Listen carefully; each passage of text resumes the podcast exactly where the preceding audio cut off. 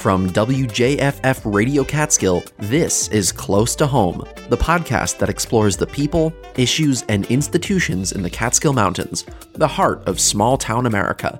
I'm your host, Leif Johansson.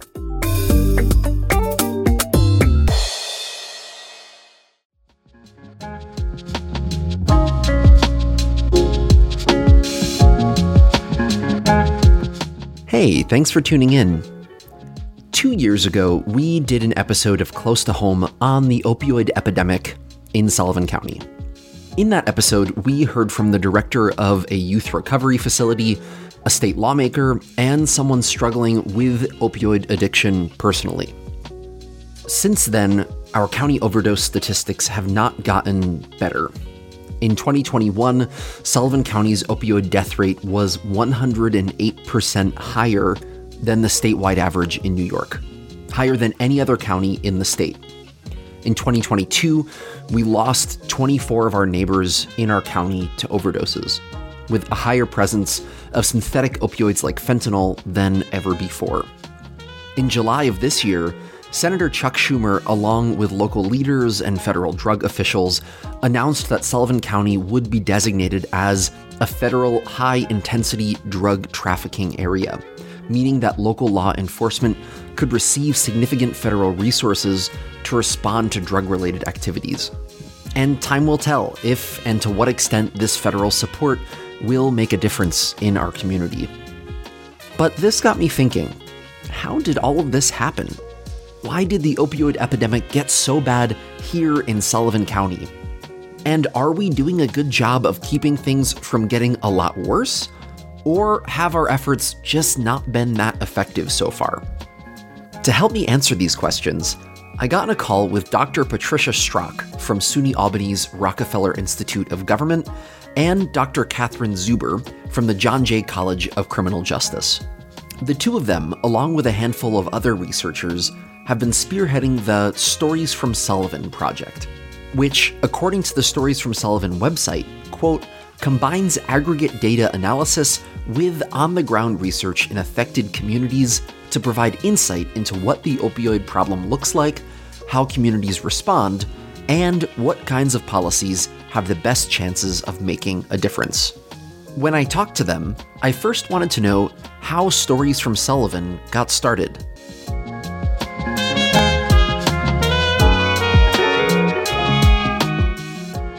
So it was 2017, and Katie and I were both with the Rockefeller Institute of Government, and we were interested in the opioid epidemic and how local communities are addressing this problem. Because the discussion about the opioid epidemic and opioid overdoses was all at the national level. Here's how many people are overdosing. And even at the state level, here's what's happening in the state.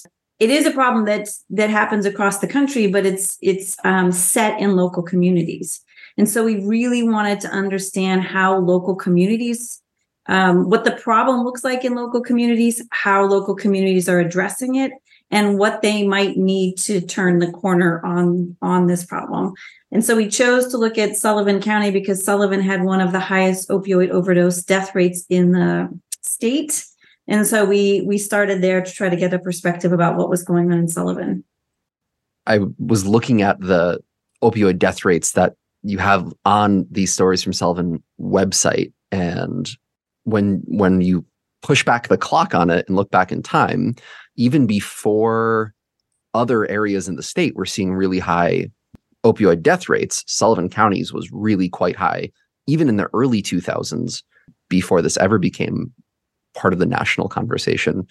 So, through your research on this, what is your sense of, of what the roots are of that opioid crisis in Sullivan County and, and why did it hit Sullivan County so much earlier and and so much worse than even other rural parts of New York State?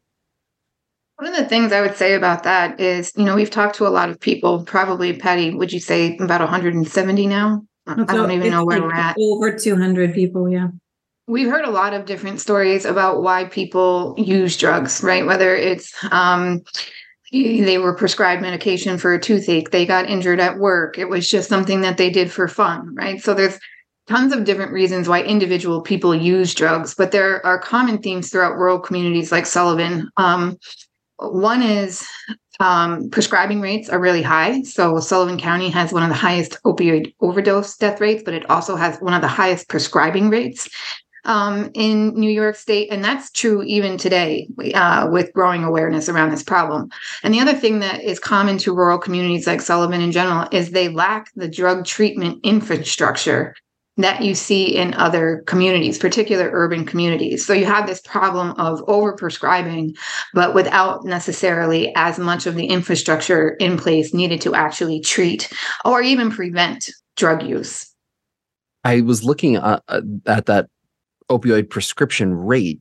I think that the most recent data you had on the Stories from Sullivan website was maybe 2018, where it was 716.2 per 1,000 people, which is a, a mind blowing prescription rate. I and I never would have dreamed that it, it could be so high. How did that happen? How did we get to this point where 72% of the population is being prescribed opioids? Well, that can be multiple prescriptions for one person. That just gives you a sense of how how many of these prescriptions are getting out there.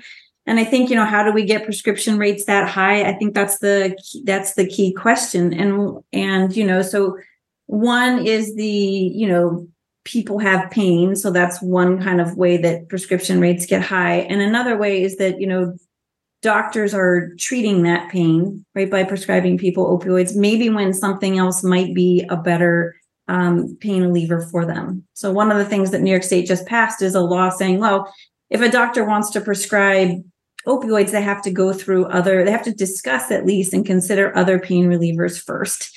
So you know the the rate gets high the the you know doctors get used to prescribing these drugs people get used to taking these drugs and then once they get started it's very hard to get them transferred to another pain alleviation system because people have have real pain. And i think it's too you know kind of like patty's saying it's this confluence of factors you know you have organizations like Purdue Pharma uh, kind of misleading um, people on the level of um, how addictive these drugs really are.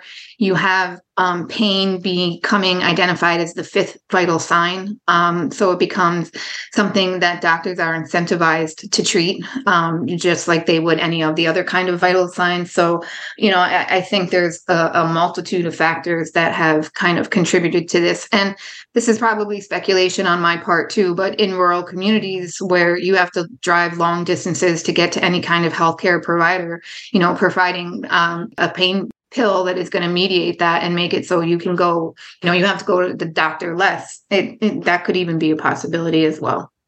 I'm so glad that you brought up purdue pharma. When we heard that they were really being sued into chapter 11 bankruptcy in 2019 how much of a win is that broadly in the fight against the opioid epidemic?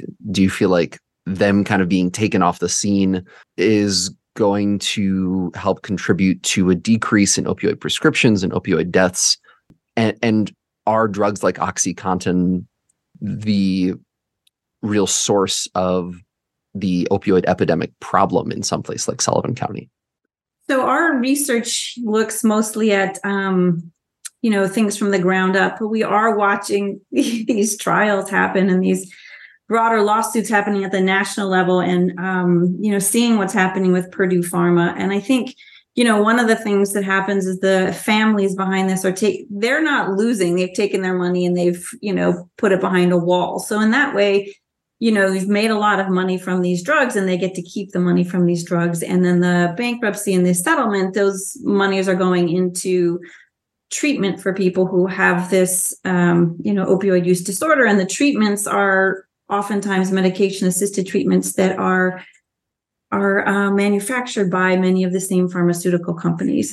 So it is it is a win and i think that companies like purdue have to be held responsible and there's a lot of there's a lot of uh, large companies that are involved including consulting firms that advise pharmaceutical companies about how to get more doctors to prescribe these drugs. So there's a lot of different actors involved and i and i do think you know in terms of what happened in sullivan county the very very high rates of prescribing lead lead us to believe that this is one of the main pathways in in Sullivan County.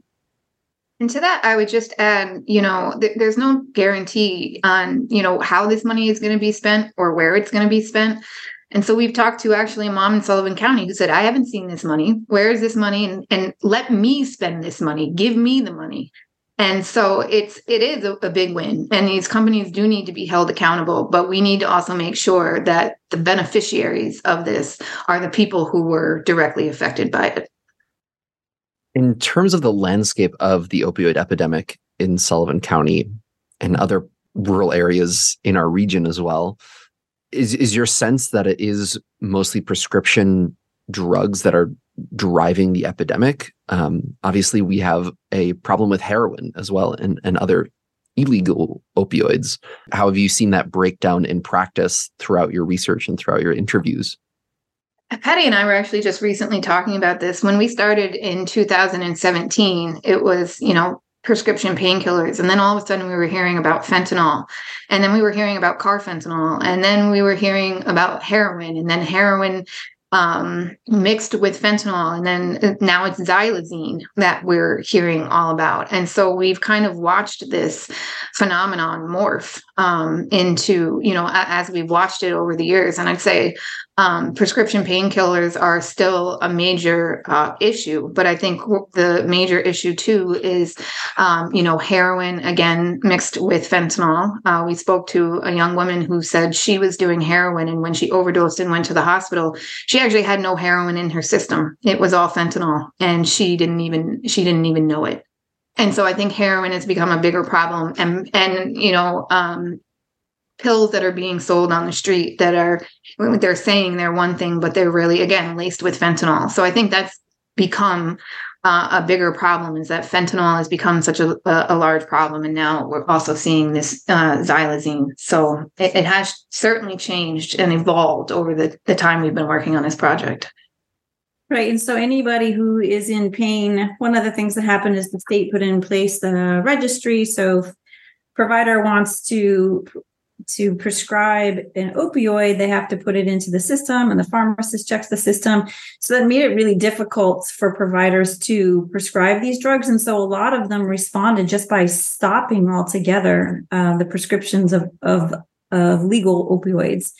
And so there was no, and this is one of the huge problems in New York State, there was no transition for people who were being prescribed opioids who suddenly their doctors just stopped and so a lot of those people turned to heroin, as Katie said, and then, you know, it morphed into fentanyl because fentanyl is being mixed into the drug supply with everything now, right? So a lot of these opioid overdoses are from people who don't know that they are taking fentanyl. Maybe they're buying cocaine and it's laced with fentanyl. Maybe they're buying heroin that's laced with fentanyl. Maybe they're buying what they think is a legitimate um, pharmaceutical on the black market, but it's actually fentanyl or laced with fentanyl. So you know, I think the the push might have been from legal prescription drugs in Sullivan County, but I think now the the pervasiveness of black market drugs, um, especially fentanyl, has really kind of changed the landscape. Turning more to interventions against this and what you've seen in Sullivan County in the fight against the opioid epidemic a lot of your work was published online, I think, in or around 2018. What have you seen since then in terms of the community's response to the opioid epidemic, particularly during COVID and and now I'm going to use big air quotes post COVID because I'm not sure if we're ever going to be really post COVID. Uh, how has the landscape changed? We did interviews um, during COVID, and one thing that we found was that it just made a difficult situation a lot worse, right? So, all of the same kinds of restrictions that everybody was feeling on social distancing and, you know, um, limitations like businesses being shut down really hurt uh, providers' ability to provide services. So, they were still open, but if you have a if you have kind of an inpatient residential system, you had to reduce the number of people who were in your facility so that people would be distanced. And so the number of people that were able to access treatment during COVID um, went down. And so I think you saw the numbers spiked, right? So people are under a lot of stress. treatment the ability to access treatment is is reduced and um, you know fentanyl is being mixed in the drug supply so it, i think it was a, a, bit of a deadly combination we talked to a couple providers in sullivan county and i was really surprised at how kind of innovative that they were. Um, and so you know everybody shuts down and nobody has any ppe so one local provider goes to a nail salon right? Because the nail salon's not open but they have masks and so they they go to all these places that they can to you know get masks or another uh, provider uh, went to a local construction guy and got hazmat suits um, to bring into the hospital. So I think Patty's right. It made a, a difficult situation even worse. Um, but providers were really innovative because they weren't, especially in the beginning, getting what they needed from the government. Um, and so they found their own ways to do it. And the other thing I will say too, I think it was especially hard on clients um, because I do remember we, we spoke to somebody who said, you know, I couldn't go to my group meetings. I couldn't meet individually with my counselor, but I could walk around the corner and the liquor store was open. Um, and so, you know, the the triggers for using, especially for clients, uh, the isolation, the loneliness, and the fact, like I said, everything's closed. Treatment is minimal. You can't meet with your counselor. You can't meet with your group, but you can go out on the street and and you know buy alcohol. I think that was a kind of an eye opening thing for me. I just want to jump in and one one thing that uh, rural providers, so rural provide rural providers, when we were doing the COVID interviews, they were um, they were saying that in some ways some things got better for them in ways that urban providers did not tell us that same story. So one thing that happened because of covid is that a lot of things moved to telehealth. And so for urban providers they're talking about how much more difficult that made things for them because of broadband access and you know a lot of people in very small spaces a lack of privacy. But for rural providers they were telling us this is a real boon because somebody having to drive 45 minutes or an hour to meet with a counselor, to meet with their doctor, suddenly could have those meetings via telehealth. And so they saw engagement go up via telehealth. And so that was one of the things that we hadn't anticipated. Other things that rural providers had that urban providers didn't was um, more space, more physical space. So they have, you know, parking lots and urban providers don't. So a lot of they were able to move kind of services into parking lots and open spaces and, you know, lawns and urban providers couldn't. So there were some advantages that rural providers had during COVID that urban providers certainly didn't have access to. Would you say that healthcare in our area improved in the last few years uh, since 2018 or since COVID? I would definitely say um, the government has lifted some restrictions that have allowed uh, providers in rural communities to do things that before they weren't allowed to do. Um, things like you don't have to go for an in person physical in order to be um, put on medication assisted treatment. And these are things that providers have been asking for for years, right? Uh, things that would make their jobs easier. And then all of a sudden, COVID happens and the government you know lifts these really onerous restrictions that make it you know they're designed to you know secure the integrity of services but sometimes they just don't make sense and they just make it harder for providers to do their jobs and so some of these restrictions since COVID have, you know, facilitated and helped providers, particularly in rural areas, to meet clients where they're at, right? So telehealth has been huge. The restrictions on these in-person physicals and things like that, restrictions on toxicologies, all of these restrictions that got lifted because of COVID, so long as they stay in place, can help providers, right? It doesn't mean that their job's going to be easy, but it, it makes it somewhat easier than it was before COVID.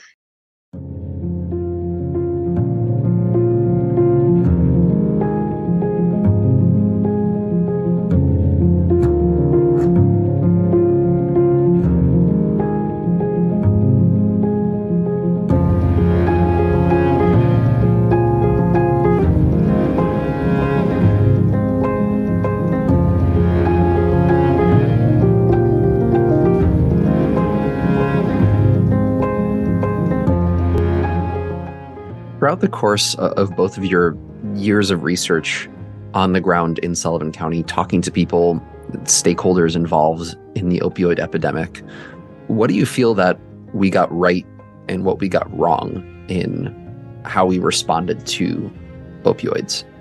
I think that's a that's a difficult question. It's a great question, but it's a difficult question because one of the things that we really seeing so we started in Sullivan, then we added on Orange County, and then we were down in the Bronx talking to people um, down in New York City. And the problem looks really different in in Sullivan compared to to New York City, right? So the drug use in Sullivan is much more private behind closed doors or much less public on, on streets than it is in somewhere like New York City. And also the resources that Sullivan County has compared to Orange County or New York City is very different. And so you're comparing apples and oranges to say that Sullivan should be doing what New York City is doing because Sullivan doesn't have the resources that New York City does, and it doesn't have the problem doesn't look the same in Sullivan that it does in New York City. Um, so I think I think that's a that's a you know difficult question, and I would say you know Sullivan is out there doing what it can with the resources it has, and I would I would um, encourage the state to step in and provide those resources that the county might need that it does not have. And I think that would allow kind of the more comprehensive approach to fixing a problem. But there's really only so much you can do with the kinds of resources that it has. Yeah, I mean, and I think the state stepping in and providing those resources is, is critical because right now I think the struggle is being carried on the back of providers and on the backs of people who are experiencing this directly, not only people who use drugs, but their family members and their loved ones who are responsible for taking care of them. And I remember being at a at a presentation um, a couple years back, and um, the speaker was talking about how obviously what we're doing is not working because these numbers keep going up and up and up. And so no matter, you know, no matter what we do, no matter how we intervene, the problem keeps getting worse. So what is it we're doing wrong? And I remember a provider in the back of the room raising his hand and being like, don't tell me that what I'm doing is not working. I'm going to get up every day and I'm going to go to my job and I'm going to save lives and I'm going to help people. And maybe these numbers are going to get higher and higher, but that doesn't mean I'm going to stop doing what I'm doing. And so I think the state does need to come in, right? And and give these communities the resources that they need to actually address the problem. You know, we've heard a million times over you say we have a problem, then let's treat it like a problem.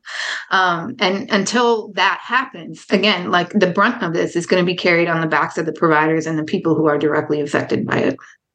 I should say there's a across the country there's a 2 million person shortage in the substance use disorder workforce. 2 million people and so this is not a um, an area that has enough resources, not only money, but also individuals who are working in it and providing it. And that includes, you know, nonprofit and private providers, but it also includes, you know, county health officials and county workers who are trying to do something with without a lot of um, without a lot of support. What were some of the interventions or solutions that seemed to be effective that you learned about throughout the course of your work that surprised you? I would say one of the things that actually surprised me, I, I think that the people that we've talked to, you know, there's no one like magic bullet, right? Like it, what works for one person may not work for another. I think one of the one one of the things that surprised me is the disagreement within treatment communities over what is the most effective intervention, right? So there are plenty of people who think medication assisted treatment is um, a miracle, right? And, you know, we just spoke to one young woman again who said, it works for me, you know, and it really helps me. Um, and then you have other, you know, providers in, in the community who are still abstinence only, right? And so they think medication assisted treatment is substituting one drug for another drug. I understood that that was a debate happening kind of within broader kind of political discussions about that. I didn't understand. I didn't. I was surprised to see that there was disagreement within the treatment community around those issues. And I think one of the things that I've seen that I guess I was surprised at is the um, growing acceptance of harm reduction approaches. So, harm reduction is this idea that the goal is not to get people to stop using drugs. The goal is to make sure that whatever they're doing, they're doing safely. And so, when and or if they choose to stop using, they're alive to do that, right? So once somebody overdoses and dies, you don't get a second chance. That person never gets a second chance to go into treatment or just to continue living their life. And so a lot of the harm reduction strategies like um, you know needle exchanges and narcan and even safe injection sites kind of a growing since 2017 those ideas those ideas were kind of you know um, in some communities but i've seen like a growing acceptance of those ideas across the state If you were both made rural policy czars and you could right. throw money at anything or legislate anything with just the wave of a hand, what would be some of the day one stuff that you would be investing in or changing or legislating mm-hmm. um, related to the opioid epidemic? I really hope that happens because I think that would be a lot of fun. You know, if I if I were in charge, one thing I would do is I would put more resources behind this. So we have, um, you know, this is not a problem that's going getting better, and it's not a problem that's going to go away on its own. And we say that we're committed to it, but if you look at the funding levels and if you look at the pay like on every level somebody working in substance use disorder services is paid less than their counterpart in some other form of you know medicine or counseling or administrative services. So that we say one thing but then we do another. So what i would really do is treat this like the health condition that it is and put more resources behind uh, addressing it. So it's the first thing that i would do um, and the second thing I would do in a rural in rural settings is I would uh, invest in more um, service mobile services, right? So one thing that happens is people who receive uh, medication assisted treatment through methadone, they have to go to the methadone facility six days a week, right? And so when you're talking about an urban area, that might be somewhere that's around the corner, which is a pain, but it's doable. But when you're talking about in a rural uh, area like Sullivan. So we had mom, one mom tell us that she drives her um, child 90 minutes each way to, to receive methadone. And that's just not sustainable in the long term. And it's not, it's not doable. So I would, you know, if, if there's not the, the number of people that we need to have a facility in Sullivan County, I would allow methadone vans to go around and to you know, provide services where people live and when they need them. And I think treatment would increase and people's ability to stay in treatment would increase. And I would just to, you know, reemphasize Patty's point about, you know, resources, especially investing in staff. Um, there's already, you know, the staffing shortage that Patty had mentioned. And, you know, we hear that it's, you know, retention of staff is really difficult because they're not paid for the value of the work that they do. You know, so we talk to folks who are like, I'm losing staff left and right, not to other hospitals or providers, but to Burger King, because you get paid better at Burger King than you do to come in and and work here. So resources, especially um, for staffing, and also I think too resources for prevention. You know, I don't think we talk enough about prevention. Again, another provider in Sullivan County says, you know, you can't get rewarded for something that doesn't happen. And so we don't put enough money into prevention and thinking about how to stop um, drug use um, before it even starts. And, you know, that's going to take more than just, you know, a, a workbook or say no to drugs, right? And so I think we have to think more about investing in prevention and making sure that we're innovative in how we think about prevention. Is there anything on the state or federal level, maybe policy wise, coming down the pipeline that you are looking toward and that you're feeling optimistic about that might help impact this and, and might help improve the situation for communities fighting the opioid epidemic? I think there's been a lot of uh, post COVID changes. So there's been, you know, we've just seen the elimination of the X waiver at the federal level. So doctors, if they want to prescribe buprenorphine, they have to apply for and receive a special waiver. And so there's the elimination now. They do not have to apply for that waiver. All of these things, these kinds of um, reduce the barriers that that prevent doctors from providing these services, reduce the barriers that make it hard for for uh, individuals to access these services. I think you know all of these are really good things and things that we should be applauding.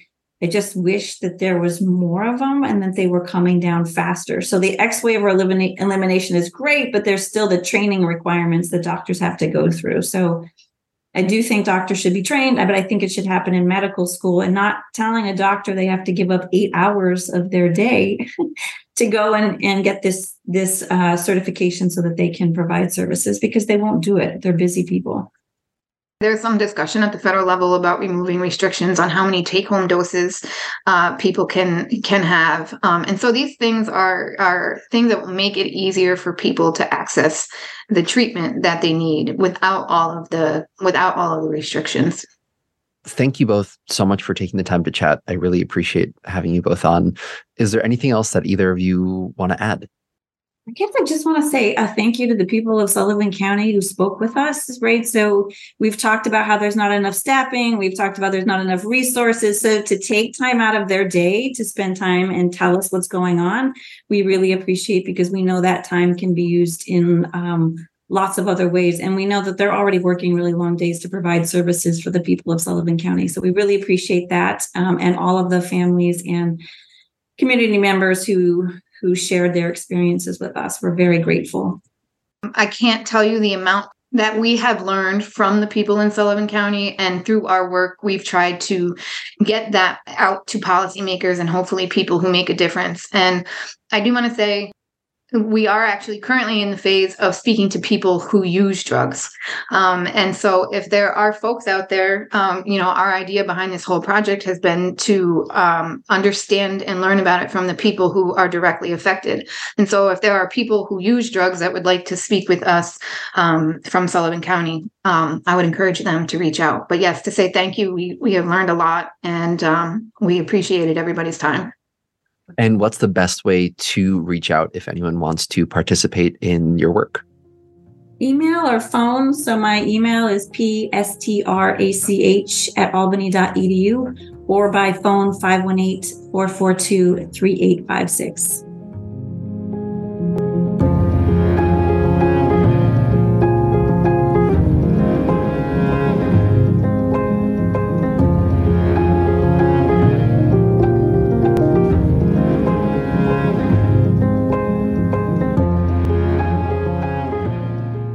Something that I've been thinking about a lot since my conversation with Professor Strach and Zuber is this point that they made about harm reduction. Because I think it makes us ask ourselves what our goals are in tackling this complex, nuanced issue that is the opioid epidemic in America. There are so many moving parts here that demand our thoughtful and dedicated attention as a community from prevention to recovery to monitoring illegal and legal drug supplies, and more. But we can't even begin to help folks recover from addiction if we can't keep them alive long enough to do so. That is why these investments in harm reduction matter so much, especially when we have opioids like fentanyl becoming even more of a risk to those who are struggling with addiction and we can make serious strides in lowering the overdose death rate in Sullivan County and healing our community when we get serious about investing in treatments for the epidemic that this is. We have all lost too many friends and loved ones to this disease, and for as much as it hurts that we can't bring them back, it is our responsibility as a county, state, and national community to do everything we can not to lose more. Thank you again to Professors Patricia Strach and Katie Zuber for the insights they provided on today's episode. And as always, thank you for listening.